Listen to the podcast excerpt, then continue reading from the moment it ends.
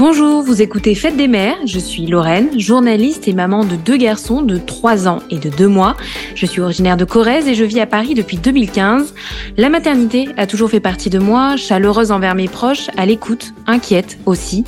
Pourtant, longtemps je ne voulais pas d'enfant, jusqu'à passer le cap, surmonter les craintes et vivre la plus belle aventure qu'il soit.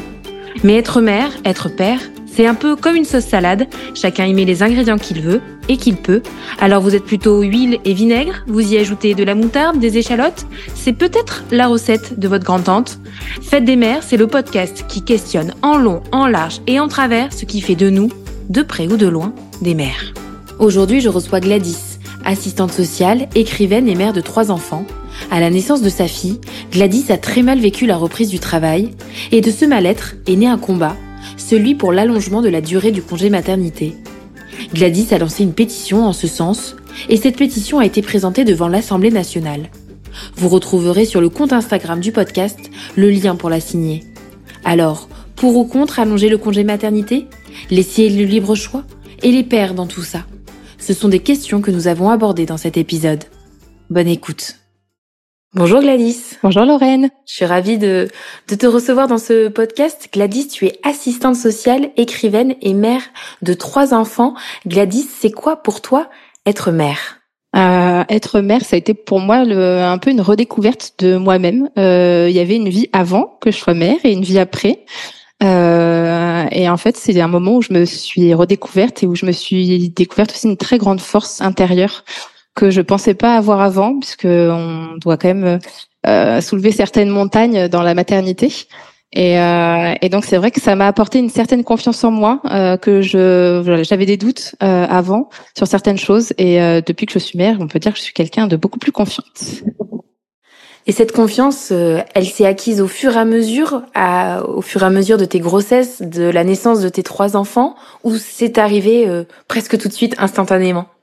Alors non, pas tout de suite parce que ben, je pense que comme beaucoup pour le premier enfant, j'ai quand même beaucoup galéré.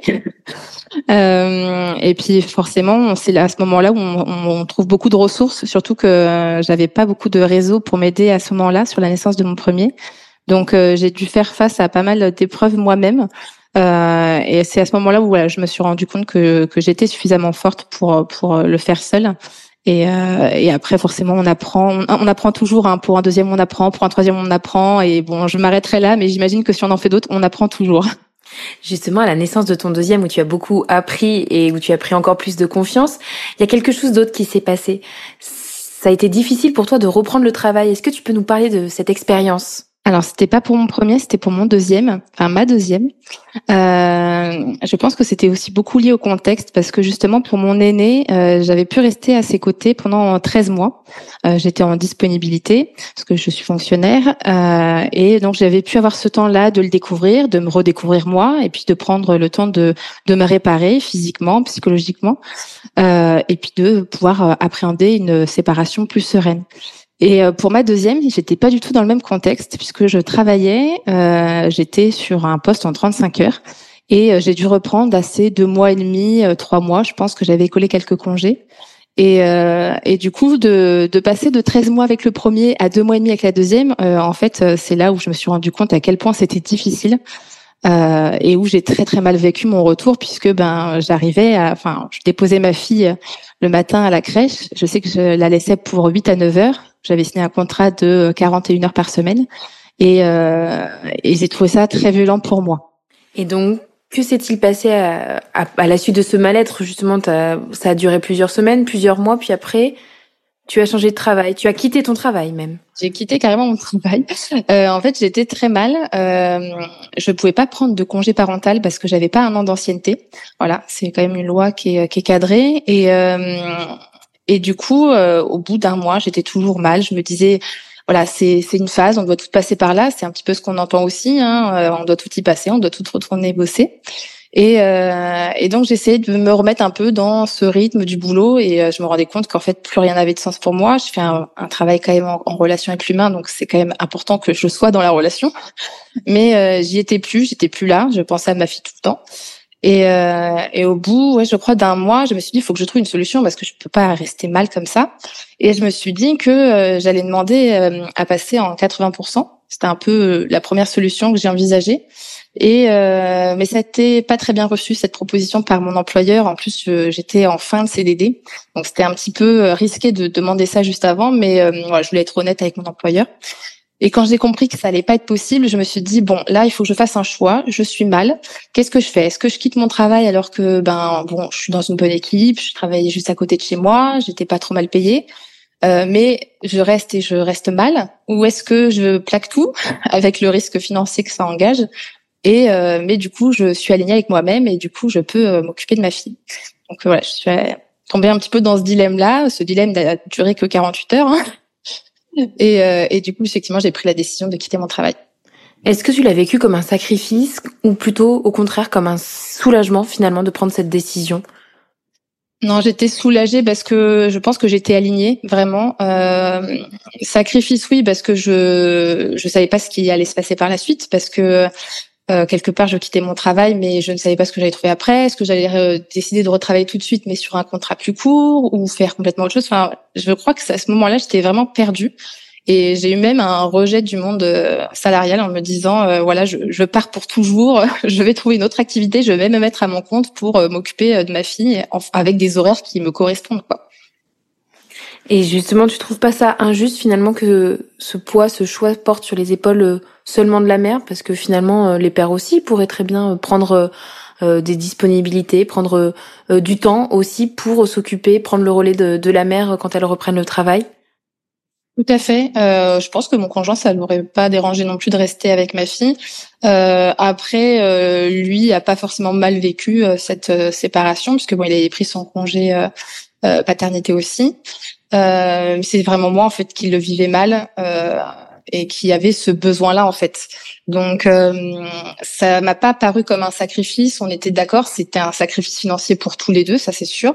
Euh, mais c'était pas un sacrifice pour moi de euh, moi me mettre en arrêt euh, plutôt que lui parce que c'était mon besoin à moi finalement. Je répondais à mon besoin et je pense aux besoins de ma fille hein, par extension, mais c'était mon besoin aussi. Gladys, tu n'es pas la seule dans ce cas. Tu as rencontré euh, des parents, des mères, des pères qui eux aussi ont mal vécu la reprise du travail. Tout à fait. En fait, au début, j'en ai pas beaucoup parlé parce que comme il y avait un peu cette omerta et ce tabou de dire, euh, bah, c'est normal, après deux mois et demi, euh, on reprend le boulot, on fait comme si de rien n'était. on a été enceinte pendant neuf mois, on a vécu un accouchement, ce qui est pas rien, mais on, on doit retourner bosser comme si, comme si rien n'avait changé. Et donc au début, j'en ai pas parlé. Et et c'est pour ça que j'étais aussi encore plus mal parce qu'on parlait beaucoup de la dépression en lien avec euh, euh, la surcharge mentale, avec euh, le fait effectivement d'être isolée, les femmes qui se retrouvent toutes seules à élever leurs enfants, qui n'ont pas de relais et puis qui se sentent seules, qui ont aussi parfois besoin de reprendre le travail plus tôt. Et moi, je, je ressentais pas ce besoin-là, donc je me suis dit mince, je suis un peu solo avec mon mal-être. Et puis finalement, j'ai commencé un peu à en parler autour de moi et euh, d'abord mes collègues, mes amis, ma famille. Et en fait, je me suis rendu compte que franchement toutes, euh, sans exception, alors c'est sûrement l'ordre du hasard, hein, mais toutes avaient ressenti ce, ce mal-être aussi à la séparation. Euh, J'avais même des connaissances qui avaient dans la cinquantaine et qui se souvenaient en fait de la douleur euh, presque physique que ça avait provoqué chez elles de devoir se séparer comme ça très tôt de leur, de leur enfant. Et, et c'est à ce moment-là où je me suis rendu compte, ben en fait, je suis pas du tout toute seule. Euh, on est nombreuses à vivre ça. On est nombreuses à pas en parler parce que ben quelque part on se dit que ben c'est normal et que ça va passer. Euh, et la société nous nous investit un petit peu ça, c'est-à-dire qu'on est un peu dans une société où on nous dit qu'on doit performer partout, à la maison et au travail. Et il y a un peu cette vision-là de la femme au foyer qui serait pas épanouie, donc euh, il faut retourner bosser pour être épanouie. Et, et du coup, là, il y a tout ça qui sont mélangés. Et je me suis dit, mais c'est pas possible qu'on soit mal à ce point-là. Euh, la loi du congé maternité, elle prévoit un retour précoce au travail pour les femmes qui veulent reprendre plus tôt, mais euh, il se passe rien pour celles qui voudraient, qui auraient besoin physiquement de prolonger. Alors il y a une espèce de congé pato, mais c'est très peu. Et le congé parental euh, que tout le monde ne peut pas prendre en fonction de de son travail euh, est rémunéré, euh, je sais plus à 400, 400 et, quelques, euros en effet. Voilà, ce qui est moins que le RSA. Donc c'est quand même fou de se dire que on est euh, la rémunération qu'on touche entre guillemets pour euh, s'occuper de son enfant, le, faire évoluer, le faire devenir euh, voilà 7 jours sur 7, H24. C'est ça, voilà. Je pense qu'on on chôme pas quoi. Eh ben, on est, l'allocation est, est moins importante que le RSA qui a été calculé quand même comme étant le minimum de ressources pour qu'un individu puisse survivre. Donc bon, je me suis dit il y a quand même un vrai problème à ce moment-là et je me suis dit la seule possibilité qu'on aide se fasse entendre, parce que les politiques ils vont pas intervenir euh, là où ils pensent qu'il n'y a pas de problème. Donc, bah, c'est justement de leur dire qu'il y a un problème. Et, euh, et c'est à ce moment-là que j'ai pensé à créer du coup une pétition pour demander euh, l'allongement du congé maternité, sachant qu'on était à l'époque, c'était en 2018, on était euh, dans un contexte politique où euh, on réfléchissait à l'augmentation du congé paternité. Donc je me suis dit, ok, ça, ça va changer pour les pères, c'est génial, mais nous, c'est le moment aussi de dire que ben pour nous les mères, on a besoin aussi que ce soit rallongé. Et comment ça s'est passé alors pour cette pétition? Elle a été présentée à la commission des affaires sociales de l'Assemblée. Alors pas tout de suite, ça, c'est une démarche qui prend beaucoup de temps. Et en plus au début, euh, il n'y avait pas toutes les plateformes qui existent aujourd'hui, donc je l'ai publié sur une plateforme privée classique. Euh, là, on est à euh, 114 000 signatures, euh, ce qui était largement suffisant pour normalement être présenté à l'Assemblée, puisqu'il en fallait 100 000. Le souci, c'est qu'entre-temps, il y a le Sénat et l'Assemblée nationale qui ont créé leur propre plateforme de pétition et qui ne reçoivent qui ne reçoivent plus en fait les pétitions qui viennent d'ailleurs.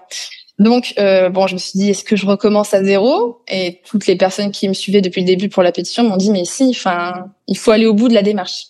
Donc, j'ai recréé la pétition, j'ai réécrit, hein, j'ai, euh, copié-collé le texte de l'ancienne euh, et j'ai relancé ça. Et effectivement, du coup, euh, là, on est à, je sais plus, 45 000 signatures, peut-être 46 000, euh, ce qui est normalement pas suffisant pour euh, être présenté en commission mais euh, il y a des politiques qui ont été touchées par euh, par la situation. Il y a d'autres éléments qui sont aussi à prendre en compte, comme euh, la baisse de la natalité, le fait que le budget famille soit excédentaire. Enfin voilà, il y a d'autres enjeux politiques qui ne nous appartiennent pas, mais qui font que, en tout cas, des politiques se posent la question de revaloriser les congés parentaux, tous. Hein.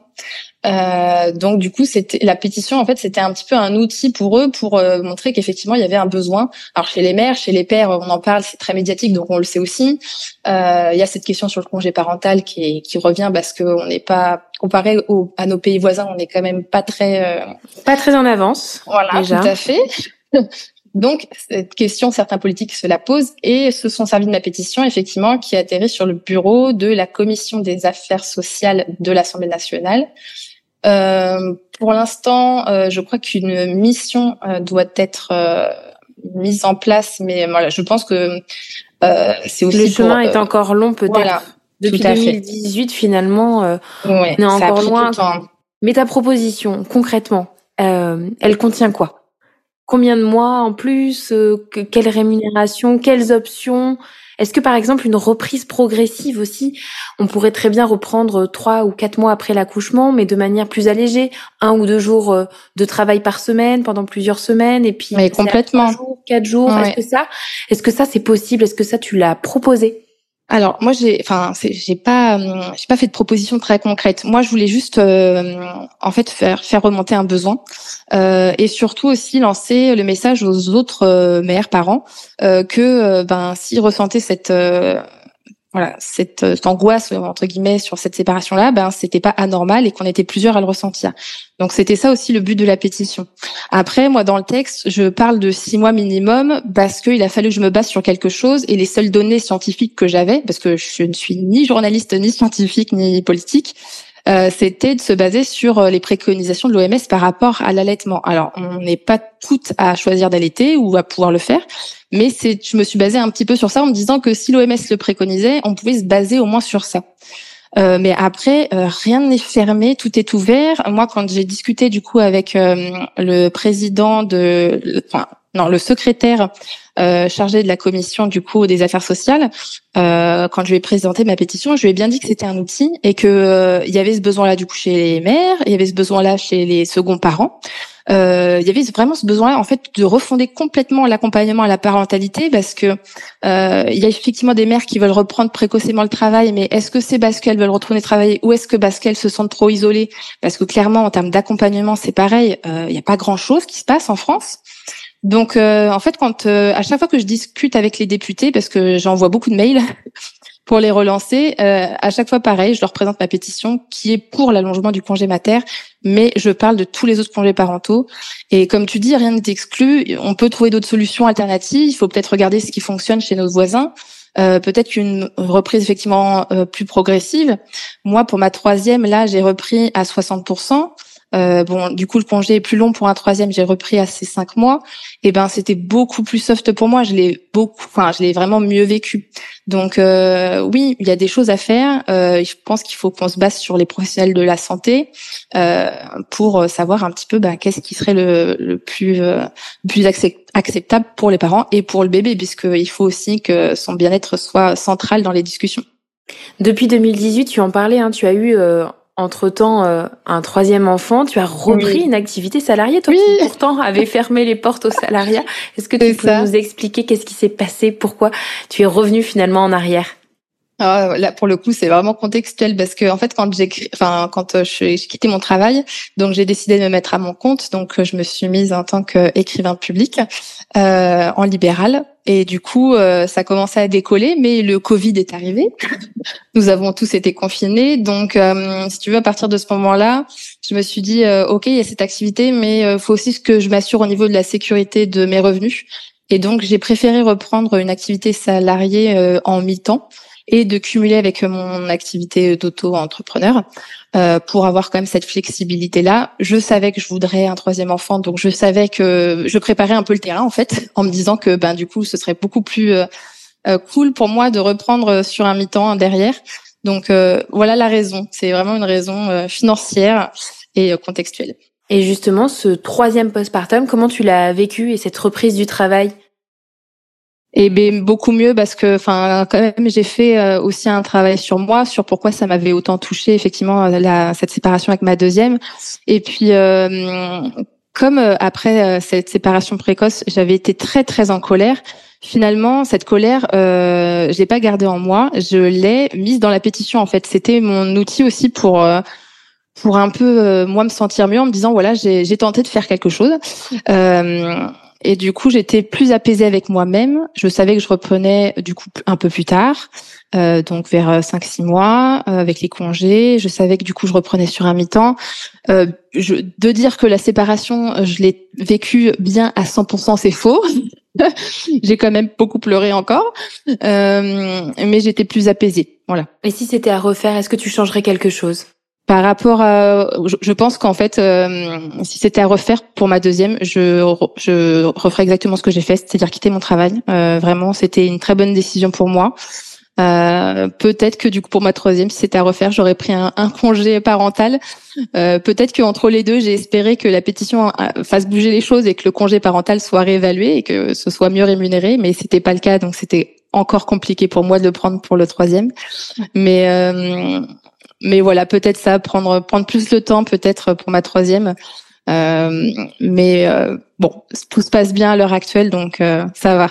Pas trop de regrets quand même. Et les enfants dans tout ça, c'est vrai qu'on parle beaucoup des mères et, des parents, mais comment ta deuxième, elle a vécu ben, le, le, début, l'adaptation à la crèche, et, et, et, pour ta troisième aussi, comment ça s'est passé? Bah pour la, pour ma deuxième, je pense que de son côté, entre guillemets, enfin J'allais dire ça s'est pas si mal passé, mais c'est compliqué parce que elle avait deux mois et demi, trois mois euh, à cet âge-là. Enfin, en termes de communication, c'est un peu compliqué. Bien sûr qu'elle pleurait, c'est sûr. Euh, et c'est ça qui est compliqué, c'est qu'on arrive sur une tranche d'âge aussi où euh, où bah, l'enfant n'a pas de moyen de communication à part pleurer. Enfin, et se repose énormément sur ses figures d'attachement. Euh, donc je pense que c'est ça a dû être difficile pour elle. je sais pas si elle en garde des séquelles aujourd'hui, ça malheureusement je peux pas le savoir. Euh, et pour ma troisième, ça s'est bien passé parce que c'était plus doux. Euh, je suis avec elle le mercredi et le jeudi, donc euh, c'était c'est voilà, je pense que c'est pas trop mal. Après, forcément, il y a la période un peu vers huit mois où bah, elle se rend compte que du coup, euh, il y a vraiment une séparation dans la journée. Donc là, c'est plus compliqué. Mais, mais voilà, c'est vrai qu'il faut savoir quand même que sur une période au niveau des enfants, avant avant ces huit mois, avant la phase cette phase d'angoisse de, la séparation, euh, il y a quand même euh, enfin l'enfant, je sais pas si je vais avoir les bons termes techniques, mais euh, euh n'ont pas conscience d'être un être vraiment à part, quoi. Donc euh, et ont besoin vraiment de euh, de ce porte-avions de du parent pour se sentir en sécurité. Donc c'est vrai que pour moi ça aussi c'était important dans la pétition d'en parler parce que on, voilà on parle beaucoup du bien-être de l'enfant etc. moi j'ai eu la chance de tomber quand même sur des structures avec des effectifs très réduits donc euh, avec des professionnels qui prennent le temps. C'est pas forcément le cas partout où quand il y a des gros effectifs, c'est compliqué pour les professionnels, euh, même si elles font vraiment de leur mieux et, euh, et des personnes formidables. Mais c'est vrai que c'est compliqué quand on se retrouve avec des, sections de bébés à 20 bébés. Bon, on se dit sur cette tranche d'âge-là, de toute façon, les scientifiques le disent, avant un an, il n'y a aucun intérêt pour un bébé de se retrouver en collectivité. Donc, euh, si ce n'est pour le parent de reprendre le travail. Donc, c'est vrai que voilà, il y a tout ça à questionner. on pose de plus en plus de questions sur effectivement le mode de garde des enfants. Euh, voilà, est-ce que un adulte pour euh, cinq bébés, huit enfants, est-ce que c'est ok? Enfin voilà, c'est finalement c'est toute une réflexion globale, je pense qu'il faut avoir sur euh, et la parentalité et la prise en charge du coup de la petite enfance quoi. Et tu as l'impression d'être écouté sur ces points, sur les points que tu soulèves justement auprès des, des députés avec qui tu es en lien? C'est compliqué. Euh, il y en a pas mal quand même qui, euh, qui sont d'accord. Hein. Quand euh, la pétition a, été présentée à la commission, il y a eu la question de la classer parce que il faut savoir que la pétition, je crois, au bout de six mois, si elle n'a pas recueilli un certain nombre de votes, l'Assemblée peut, peut classer la pétition. Donc là, on ne, peut, plus, on ne peut plus signer ta pétition. encore. c'est encore parce que ouais. Si si, on peut encore la signer parce qu'en fait justement donc c'est passé en commission et euh, les députés devaient voter en fait euh, de savoir si on la laissait en ligne ou pas et ils ont considéré qu'on était quand même sur un débat public qui était important euh, et que c'était important que eux puissent avoir aussi ce retour de ce besoin-là. Donc euh, ils l'ont laissé en ligne. Donc on peut toujours on peut toujours la signer. Et euh, ben à chaque fois qu'on passe un palier, euh, là donc on est à 46 000. Quand on passera à 50 000, je ferai une relance par mail à tous les députés parce que ben je lâche pas l'affaire. En fait, moi, le mon souci personnel pour le coup, je veux plus tard, si si mes enfants décident eux-mêmes d'avoir des enfants, je veux pouvoir leur dire, ben voilà, j'ai j'ai essayé. Et ce qui serait génial, c'est de leur dire, on a réussi. Mais euh, c'est vrai que la route est longue. Moi, j'ai pas beaucoup de réseaux autour de moi. Enfin, c'est pour ça que bah, merci beaucoup de m'accueillir sur ton podcast parce que ça me permet aussi de de faire circuler cette information, quoi. Bien sûr, de faire entendre ta voix et je pense que tu fais écho à beaucoup d'expériences, à beaucoup d'expériences de mère et, et de père. Et justement, si on revient sur la notion euh, de mère, est-ce que oui. mère il faut l'être à plein temps finalement parce que ça c'est en lien hein, avec euh, cette histoire de, de congé euh, euh, maternité. oui. Est-ce que voilà, on le disait tout à l'heure, hein, être maman c'est 7 jours sur 7, c'est 24 heures sur 24, mais est-ce qu'on est vraiment dans la vérité quand on dit ça toutes les deux? En fait, je pense surtout qu'il faut se dire qu'on a le choix euh, et c'est vrai que c'est compliqué dans une société où il y a plein d'injonctions de se dire mais en fait on a le choix d'être qui on veut. Et si on veut être une mère à 100% et que ça nous va et qu'on est ok, bah tant mieux. Et si euh, on veut être mère à 75% du temps et euh, le reste du temps bah, faire la bringue avec les copines, ben on peut aussi laisser des enfants derrière, on peut. Enfin, je pense que le principal en fait c'est d'être aligné avec soi et qui qu'on soit en fait. Et c'est vrai que c'est pour ça que je disais à un moment donné, il y a cette représentation de la mère au foyer qui est dévouée 100% euh, à ses enfants, qui serait pas une personne épanouie. Mais je trouve que c'est faux. Enfin, ça, rentre dans une espèce de d'imaginaire collectif. Si euh, la personne a, ce besoin d'être mère H24 et qu'elle se sent bien, et eh ben tant mieux. Ça correspond aussi à des phases de vie. C'est vrai que quand les enfants sont petits, peut-être qu'on est à fond, qu'on est H24, et que peut-être que quand ils auront 10 ans, ben on, on prendra euh, du temps pour faire autre chose. Je pense que vraiment le, le principal, c'est qu'on ait ce choix-là, et ce choix-là, pour l'instant, on ne l'a pas parce que les lois sont tellement restreintes que euh, ben, on n'a pas le choix, quoi. Et justement, ce que tu pointes, c'est le manque d'options finalement. Ouais, vraiment. Bah, c'est pour c'est pas tant un allongement euh, obligatoire et fixe, c'est ah plus des options pouvoir moduler en fait selon ben, le ressenti de la mère, selon son vécu, selon euh, son bien-être ou non dans la maternité. Tout à fait. Il faut, ouais, il faut vraiment laisser cette porte ouverte là. Et la loi actuelle permet aux mères de reprendre le boulot plus tôt, hein, si elles le veulent. C'est déjà une option. Euh, c'est vrai que je suis pas sûre que ce soit une option qui soit très connue, mais euh, enfin moi encore une fois je fais pas de proposition très concrète, je, je fais juste remonter un besoin. Euh, mais s'il fallait que je donne des, des orientations, bien sûr qu'il faut qu'il y ait cette porte de sortie qui soit toujours là, parce qu'il y a des mères qui sont hyper épanouies dans leur boulot et qui ont besoin de ça comme soupape et qui s'éclatent et voilà si si elles ont besoin de ça, il faut qu'elles puissent elles puissent avoir ça. Après c'est pour ça qu'aussi je parlais des, des mères qui ont besoin de reprendre le boulot parce qu'elles se sentent très seules à la maison. ça pour moi c'est un autre souci. Pour moi, c'est un manque d'accompagnement, c'est un manque de dispositifs. Euh, il faut remettre de la solidarité euh, en place, il faut remettre en place des réseaux, un accompagnement à la parentalité. Enfin voilà, faut qu'il y ait des outils. Mais effectivement, il faut qu'il y ait, euh, faut, que ce soit modulable en fait. Et c'est pour ça que hum, quand j'en discutais du coup au niveau de la commission, euh, moi je parle du congé maternité, mais si euh, si c'est pas possible, parce que le congé mater c'est la branche de la sécurité sociale et on sait que la sécurité sociale est déficitaire, si ça doit passer par l'allongement du congé parental et comme ça en plus, bah tant mieux, ça englobe les deux parents euh, parce que la branche famille est excédentaire. Et ben tant mieux. En fait, le principal pour moi, vraiment, l'objectif, c'est qu'on ait le choix. Vraiment, c'est ça. Est-ce que tu as des papas qui ont signé ta pétition? Oh, plein. Franchement, plein. J'ai plein de papas qui me soutiennent aussi parce que euh, bah, ils ont vu leur femme s'écrouler euh, à la fin du congé mater, en fait. Euh, il y a, enfin, c'est vrai que vraiment on n'en parle pas assez, mais il y a plein de femmes qui ont fait des dépressions postpartum parce qu'il y avait cette séparation précoce. Elles n'étaient pas prêtes psychologiquement, elles n'étaient pas prêtes physiquement parce que ben, il y en a qui ont même pas le temps de finir leur leur rééducation du périnée. Je parle même pas de la rééducation abdominale. Euh, elles n'étaient pas prêtes du tout et du coup euh, le fait qu'on leur impose ça parce que ben c'est ça ou rien finalement parce que le congé parental euh, plein plein de familles et encore plus même les familles monoparentales ne peuvent pas avoir ce luxe là donc euh, il y a plein de papas qui ont vu leur femme s'effondrer et du coup euh, qui, qui, soutiennent cette pétition. Comme moi, je soutiens euh, s'il y a une pétition sur l'allongement du congé paternité et du congé parental. Enfin vraiment, c'est c'est pas l'un sans l'autre, c'est pas l'un contre l'autre, c'est tous ensemble qu'il faut bouger en fait. Donc c'est important qu'on soit solidaire dans ce mouvement-là. Tout à l'heure, tu parlais qu'on était euh, en retard par rapport à, certains pays euh, voisins. Est-ce que tu as un exemple à nous donner, un pays où vraiment euh, c'est c'est presque le luxe d'être parent parce qu'on ah a le temps et que on reprend le travail six mois, un an après, voire même peut-être plus. Est-ce que tu as un modèle à, à, nous à nous exposer? Bah, franchement, honnêtement, il y en a plusieurs. C'est vrai qu'on parle souvent du pays nordique, mais il y en a plein. Il y a d'autres pays du Sud qui proposent des choses aussi. Euh, bon, c'est sûr que le luxe du luxe, c'est euh, la Norvège, par exemple. Euh, je sais plus sur quel chiffre on est, mais euh, euh alors la Suède, je crois que c'est 390 jours payés à 80%. Euh, la Norvège, c'est 46 semaines qui sont intégralement couvertes. Euh, je crois pas qu'il y ait de différence mère-père. Je crois que voilà, les deux peuvent prendre peut-être, chaque, chacun une partie. mais c'est clair que quand on voit 46 semaines intégralement couvertes, enfin voilà, on est loin, on est loin du compte. Et puis, euh, je parle même pas de l'accompagnement à la parentalité qu'il y a dans certains pays. Donc, euh, quand il y a les deux, ben là, franchement, les parents, c'est royal pour eux, quoi. Tout à l'heure, au début de cet épisode, je t'ai demandé euh, qu'est-ce que c'était pour toi d'être mère? Tu m'as parlé de confiance en soi, mais là, je pense que tu pourrais peut-être compléter cette définition en ajoutant le collectif, le soutien, et puis cette notion de prendre le temps. Oui, c'est vrai que du coup, ben, on il y a quand même une solidarité qui se crée euh, entre mères. Euh, c'est vrai que je pense qu'il y a une période où on l'a un peu perdu au niveau historique, où on était un peu éclaté de nos familles, donc on n'avait plus en fait cette, euh, ce soutien-là de la mère qui soutient sa fille, la grand-mère, etc.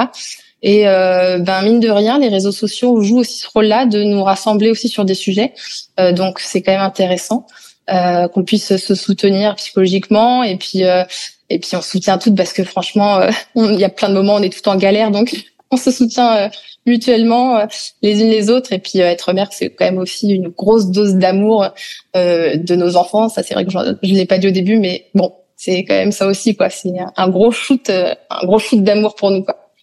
J'ai une dernière question. Donc, tu disais que ta pétition était encore ouverte. Donc, on, on, mettra sur le site du podcast le lien pour pouvoir signer cette pétition. Est-ce que tu as fait des belles rencontres euh, voilà, en lançant cette pétition, des parents, des mamans, des, papas avec qui maintenant tu as gardé un lien euh, particulier Oui, oui, tout à fait. Enfin, après, euh, ça m'a permis effectivement de rencontrer des personnes qui avaient des, des histoires similaires à la mienne. Hein. Euh, donc, euh, il y a des mamans aussi qui m'ont aidé par la suite parce que quand il a fallu envoyer des mails à tous les députés et tous les sénateurs, je sais plus combien il y en a, mais il y en a un sacré paquet. Ben c'est pareil. Je me suis dit, est-ce que je vais arriver à faire ça toute seule? Je venais d'avoir ma troisième, c'était un petit peu compliqué. Et tout de suite, en demandant de l'aide, j'ai eu plein de, plein de, enfin, de, de propositions de voilà de d'échange, de, partage et puis euh, de, de, partager vraiment cette cette charge là. Donc euh, c'était vraiment super. Après, ce qui est désolant pour moi, c'est que je continue de recevoir tous les jours des messages de parents qui me disent alors où en est la pétition? Moi, je vais bientôt accoucher ou moi, mon congé maternité est bientôt fini. Euh, est-ce que on va y arriver avant? Et en fait, euh, bah, malheureusement, je suis obligée de, de leur dire que, bah, au vu des longueurs administratives, c'est quasiment sûr que non. Mais du coup, forcément, ça me fait mal au cœur tous les jours de, de lire ça parce que ça me renvoie moi aussi à, à cette euh, douleur parce que pour le coup, c'était une douleur psychologique et physique que j'ai ressentie à la séparation. Et euh, je me dis, ces femmes-là, elles, elles, elles, vont y passer. Il y en a qui m'envoient des messages en disant, je suis en train de le vivre, c'est horrible. Donc euh, oui, des belles rencontres, mais c'est vrai que voilà, des, des, partages euh, intenses dans tous les sens du terme. Mais aussi de la frustration, euh, comme certains peuvent peuvent en témoigner. Mais il faut garder espoir et oui. tu as plein de motivation à donner. je suis sûre que que cette pétition et ces propositions, elles arriveront à bout et elles pourront faire beaucoup de bien à, à plein de familles, à plein de mamans, à plein de papas. En tout cas, merci beaucoup Gladys pour ton témoignage. À, toi. à très bientôt. Au revoir. À bientôt. Au revoir. Vous venez d'écouter un épisode de Fête des mères. Ce podcast est un projet personnel financé par mes propres moyens. Alors si ça vous a plu, n'hésitez pas à mettre une note positive. Et si vous voulez me raconter votre histoire ou tout simplement discuter, on se retrouve aussi sur Instagram, Fête des mères, le podcast. À très vite.